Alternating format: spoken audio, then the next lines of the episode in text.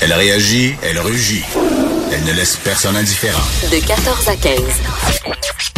On n'est pas obligé d'être d'accord. Hier soir, euh, j'ai vécu quelque chose de très particulier. J'étais dans une salle entourée euh, d'hommes d'âge mûr qui soit pleuraient, soit avaient des larmes aux yeux, soit avait euh, vraiment des trémolos dans la voix, des hommes remplis d'émotions. Pourquoi? Parce que j'étais à la première du spectacle euh, Serge Fiori Seul Ensemble, qui est présenté jusqu'au 31 mars au Théâtre Saint-Denis à Montréal et qui sera présenté du 20 juin au 7 juillet au Capitole de Québec. Et euh, ben, c'était magnifique, c'est absolument splendide. Les musiques euh, de Fiori ont été revisitées par Louis-Jean Cormier et Alex McMahon. La mise en scène est absolument sublime. Les athlètes, euh, les acrobates sont absolument formidables, les danseurs aussi.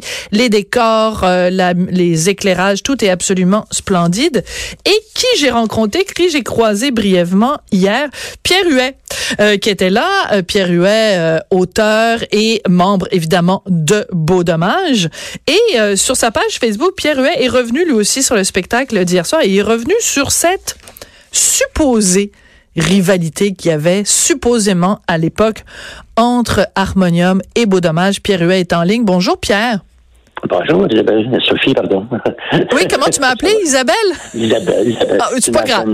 Une, ancienne, une ancienne fiancée qui s'appelait Isabelle, c'est pour ça. Oh! Était-elle jolie? C'est ça que je veux savoir. Bien sûr, mais bien sûr. Avait-elle des beaux yeux bleus? D'où la confusion. Bon, ben d'où la confusion. Bon, alors tu es tout pardonné, Pierre. Alors écoute, euh, donc euh, toi, tu étais euh, hier soir. Ben il y avait pas juste toi, il y avait bon Marie-Michel Desrosiers. En fait, la moitié de la communauté artistique était là hier soir. Qu'as-tu pensé? Commençons avec ça, puis on parlera de rivalité supposée ou réelle après. Qu'as-tu pensé de ce spectacle? J'ai beaucoup aimé ça. J'ai beaucoup aimé ça. Comme j'écrivais sur ma page, je trouvais au début, ça commençait un petit peu flou, un petit peu mou, une sorte de, de, de cube rubique écrasé, hein, qui, était, je me un clin d'œil à l'hôpital. Euh, et que ça, je trouvais que ça dansait un peu. Encore une fois, comme je disais, j'ai rien contre la danse, mais ce qui est écrit sur la boîte, c'est marqué spectacle de cirque. Mais, euh, mais rapidement, ça a pris son envol. Tu sais, le, danger, la difficulté de ce genre de spectacle-là, parce qu'évidemment, j'ai vu beau dommage à être passé au tamis du cirque du soleil, j'ai vu Charlebois. Mm C'est que c'est les, pièges de l'illustration. Autrement dit, c'est bon, tu parles de banane, tu montes une banane, tu sais. Les chansons, les chansons de Serge sont particulièrement évanescentes. Il n'y a pas beaucoup de mentions de bananes, de pommes ou d'oranges dans ces chansons. Donc, c'était de voir comment les gens arriveraient avec leur grâce, leur poésie et évidemment leur forme physique merveilleuse à bien évoquer une nouvelle chanson et je pense que c'est tout à fait réussi. Oui, mais c'est intéressant le parallèle que tu fais parce qu'évidemment, on le sait, euh, chaque été à Trois-Rivières, dans cet amphithéâtre absolument extraordinaire avec une vue sur l'eau. En fait, moi, j'adore aller là chaque année. Il y a le Cirque du Soleil, donc qui revisite, euh, revisite pardon, l'univers musical de quelqu'un. Donc, euh, une année c'était Plamondon, une année en effet Charlebois, Dédé Fortin et les colocs, et une année donc c'était Beau Dommage.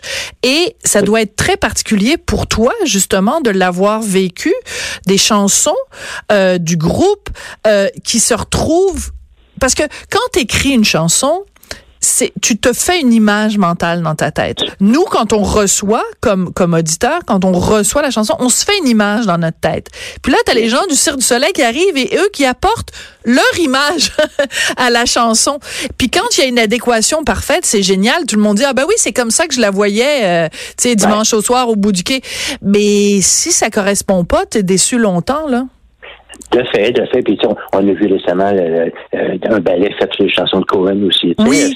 C'est, c'est, en même temps, c'est que quand, quand on te fait l'honneur d'ainsi illustrer tes chansons avec un magnifique spectacle de ça, évidemment, t'es content, t'es heureux, t'es flatté, mais aussi t'as un petit peu peur, parce qu'effectivement, mais tu sais, dans le cas des chansons de vos dommages, et je, je, parle en connaissance de cause, c'est certain qu'avec, mettons, le géant Beaupré qui donnait son, nom au spectacle qui s'appelait Le Rendez-Fou, ou Ginette, ou 23 décembre, t'as des, des pommes, des bananes et des oranges, t'en as. Tu vois, je veux dire dans le sens que t'as des repères. C'est ça.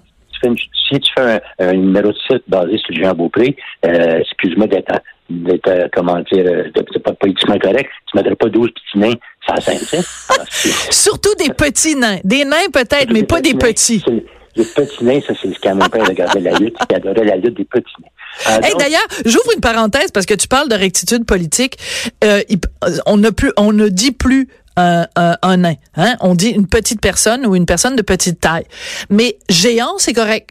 On dit pas une personne de grande taille. Ça, c'est pas dérogatoire, ça, dire un géant. C'est une, une personne à croissance non interrompue. Toi-même, tu es un géant de la chanson Ah, et de l'humour. Mais, mais revenons, revenons, Oui, à notre revenons à notre sujet. Euh, ben, c'est ça. Alors, j'ai, j'ai- oui, j'ai beaucoup aimé ce que j'ai vu. Et bon, si, est-ce que tu veux parler, tu sais, quand je parle de la rivalité, c'est Oui. rivalité. C'est quand, quand moi, j'étais beaucoup plus jeune et que t'étais pas né, il fallait être Beatles, il fallait être Rolling Stone. Tu vois? Ouais, Alors, je suis né en 65 quand même, je te rappelle, Pierre. Fait que je suis pas si Ah. jeune que ça. Ouais. C'était une flatterie. Oui. Donc, euh, mais alors donc, il y, avait des gens qui, qui disaient bon, oubliez tes beaux dommages, votez harmonium. Ce qui est une, comme je dis, c'est une vue de l'esprit. Oui. Où, euh, je pense que le pays est assez grand pour puis et il y avait aurais pu dire il faut je veux être octobre ou il faut être Offenbach. Oui. euh, et alors, puis c'est d'autant plus une, une rivalité artificielle, comme je dis, puisque, bon, écoute, moi, quand, quand je suis parti de chez mes parents, c'est pour habiter avec Michel Rivard et quelqu'un d'autre. Hmm. Et quand Michel et moi avons cassé ménage, Michel, ça allait rester avec Serge Fiori. Tu vois? Alors, euh, des- alors, on est loin de la rivalité ou de la dispute ou de la chicane, tu sais. Euh, il y a eu des collaborations. Écoute, je, je te dirais la fin, la seule chanson que j'ai écrite avec Serge Fiori. Les gens vont être étonnés. Mais donc, alors, c'est une... Les, quand les gens eux-mêmes, quand les artistes eux-mêmes ne voient pas de différence. Hier, j'écoutais une tune dans, dans le spectacle et euh, je me souviens la tune qui s'appelle Non, mon petit, je me souviens pas du titre, mais sur le disque, le titre, c'est Pierre Bertrand qui faisait les voix. Pierre Bertrand Ah, ben oui. De Mais- beaux dommages. Ben oui, tout à fait. donc, c'est une vue de l'esprit qui, et Dieu, merci, les, les musiciens n'ont pas cette mesquinerie euh, de, de, de, de diviser l'univers. Si t'es- pas avec moi, t'es contre moi. Mais est-ce que c'était vraiment une compétition ou c'était plutôt une allégeance? C'est-à-dire que quand on disait, moi, on peut pas être à la fois, il faut, il faut être soit harmonium ou beau dommage, c'est plus une question que, euh, mettons, euh, je regarde, je regarde par exemple la personnalité de Serge Fiori et ça lui a pesé très lourd d'ailleurs. Les beaucoup de gens à l'époque voyaient en Serge Fiori une sorte de gourou. Hey, écoute, il a raconté à mon chum au franc-tireur qu'il y a des gens qui venaient camper sur devant sa maison. Oui. Les gens s'installaient avec une tente, puis ils attendaient que Serge Fiori sorte de chez lui pour leur dire la divine parole. Tu sais, alors il y avait, c'était comme une secte les gens qui étaient qui aimaient Harmonium là. C'était sûrement très lourd à porter. et C'est pour ça que, quand sur ma modeste page, je disais que euh, on, on a toujours accordé à Serge presque des pouvoirs cosmiques. Alors que ce que j'aime dans ce que j'ai vu hier, c'est qu'il y a beaucoup des numéros du circulaire qui soulignaient la sensualité de la musique de, de Serge. Tout à fait. En chair et en os, tu comprends, je veux dire. Avec Charnel. et autres. Ouais. C'est ça, charnel, et ça, j'étais content qu'il y avait des très beaux duos hommes-femmes qui partaient pas sur le cosmique ou le troisième œil, tu sais. Alors, euh, ça, ça m'a fait plaisir. C'est une des qualités que j'ai trouvées au spectacle. tu sais. Mais Oui. effectivement, euh, tu sais, je pense que, euh, contentons-nous de dire que quelqu'un qui disait, moi, je suis au dommage, moi, je suis harmonium, c'est quelqu'un qui se privait d'un paquet de belle musique. Ben qu'est-ce que t'en penses? Euh, Oui. Tu sais, que- tu sais, à, une échelle moindre, il faut pas rapporter, ça à moi. Après avoir beaucoup écrit pour Dommage, euh, j'ai beaucoup écrit pour Offenbach, tu vois. Et, Ben oui. Et je voyais pas ça. C'était pas une dichotomie. C'était pas dire, oh là là, les sales méchants rockers versus ceux qui font des harmonies à trois voix, hein. Alors, euh, ce qui, et, et preuve en- encore plus, parfois, comme, au tout début, quand Beau Dommage n'avait pas un, un répertoire très long, il chantait Colline de Blues en spectacle, hein. Ouais, Alors, ouais. Puis, tu sais, je veux dire, si on veut, si on veut faire un autre parallèle de cette époque-là, par exemple, justement, il n'y avait pas de, de, tu sais, les gens auraient pu dire, ah ben, soit t'aimes Charlebois, soit t'aimes Ferland, soit t'aimes Félix Leclerc, soit t'aimes Gilles Vigneault. Ben, tu sais, il y a eu, euh, j'ai vu le loup, le renard, le lion, il y a vu les, il y a eu les spectacles sur la montagne, où tous ces gens-là se retrouvaient finalement, parce que la seule chose qui est importante, c'est l'amour de la musique au bout du compte, là. Ben voilà. Tu sais, moi, j'ai eu, la- il y a un spectacle qui s'appelait Au Kinuvla, à la montagne, où il y avait Boudomage, il y avait, il y avait euh, Harmonium, il y avait euh, Con- euh, Contraction, il y avait, bon, et il- j'étais fier parce que j'avais écrit la chanson thème du spectacle. Et, et bon, tu sais, c'était, la musique était écrite par un membre de Boudomage, un d'Harmonium, puis un de Contraction. Wow. Alors, euh, il n'y a, a pas de ce problème-là. Ouais, mais en même temps, moi ça m'a touché hier soir parce que de voir, euh, écoute tous ces ces ces gens-là, tu sais, de voir euh, euh, Fiori embrasser Pierre Huet, de voir Marie-Michel Desrosiers, de voir euh, ben, Claude Meunier qui est évidemment pas chansonnier, mais qui, qui est dans toute cette mouvance-là de théâtre, de, euh, je, je trouve qu'il y avait quelque chose pour moi en tout cas. De, de très touchant de voir tous ces, ces artistes-là qui ont tellement marqué le Québec et qui ont tellement d'être réunis dans une sorte de d'amitié très parce que des fois dans le milieu artistique ça peut être un peu à couteau tiré ou un peu de mais il y avait beaucoup de je vais dire le mot là il y avait de la tendresse entre vous tous hier soir. Et tu vois, cette génération-là, parce que tu, tu, fais bien de nommer, mettons, par exemple, Claude Meunier, parce que ça sortait des musiciens aussi, c'est qu'il y avait une générosité, mais pourquoi il y avait une générosité mm. aussi? C'est parce qu'il y avait de la place pour tout le monde. Parce que ah.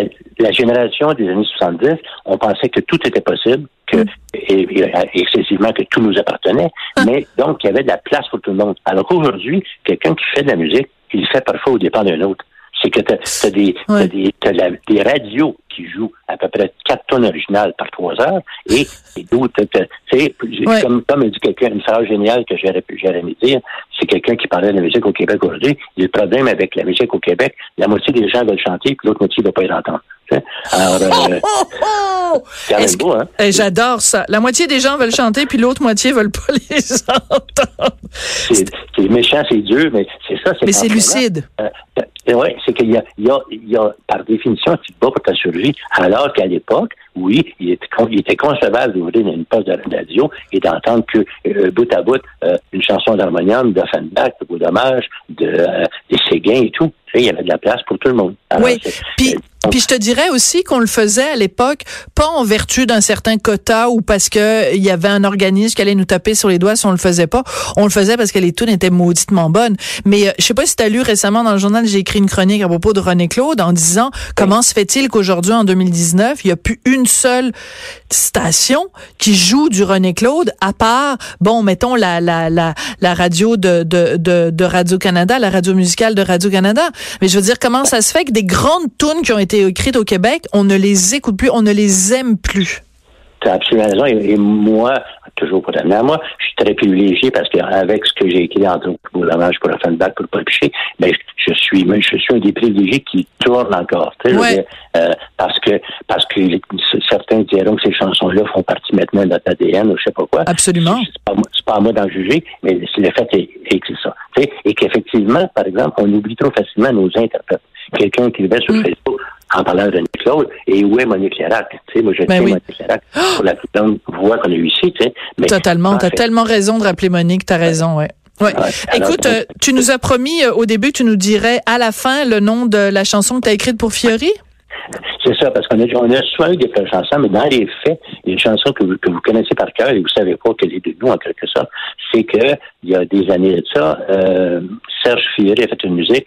Les paroles ont été écrites par Louis Saya et, euh, à l'époque, je faisais ce que j'appelais jouer à docteur musique. Autrement dit, je suis venu jouer dedans. Je suis venu parce que le client voulait améliorer certaines choses et ça a donné la chanson qui s'appelle Juste pour rire. C'est très bon. C'est très, très bon. Ah ben oui, c'est génial. Ben oui, tu as tout à fait raison. Ben maintenant, on l'écoute puis on, on pense à autre chose. Euh, on rit moins. Hein, on rit un petit peu moins. Hey, ça a été un plaisir de te parler, Pierre. Merci beaucoup. À la prochaine chicane. Pierre Huet, donc euh, auteur, euh, ben vous l'avez euh, bien sûr, membre de, de Beau Dommage, et puis bon ben là il vient nous nous rappeler, en tout cas si jamais on l'avait oublié, la fameuse chanson de Juste pour rire. Il nous parlait de ce spectacle, donc Serge Fiori, seul ensemble, vraiment c'est magnifique, je vous le recommande chaudement. Après la pause, on va parler de gestion de crise. Est-ce que dans le cas de Boeing, la crise a été bien gérée? Quelles leçons les entreprises peuvent en tirer après la pause?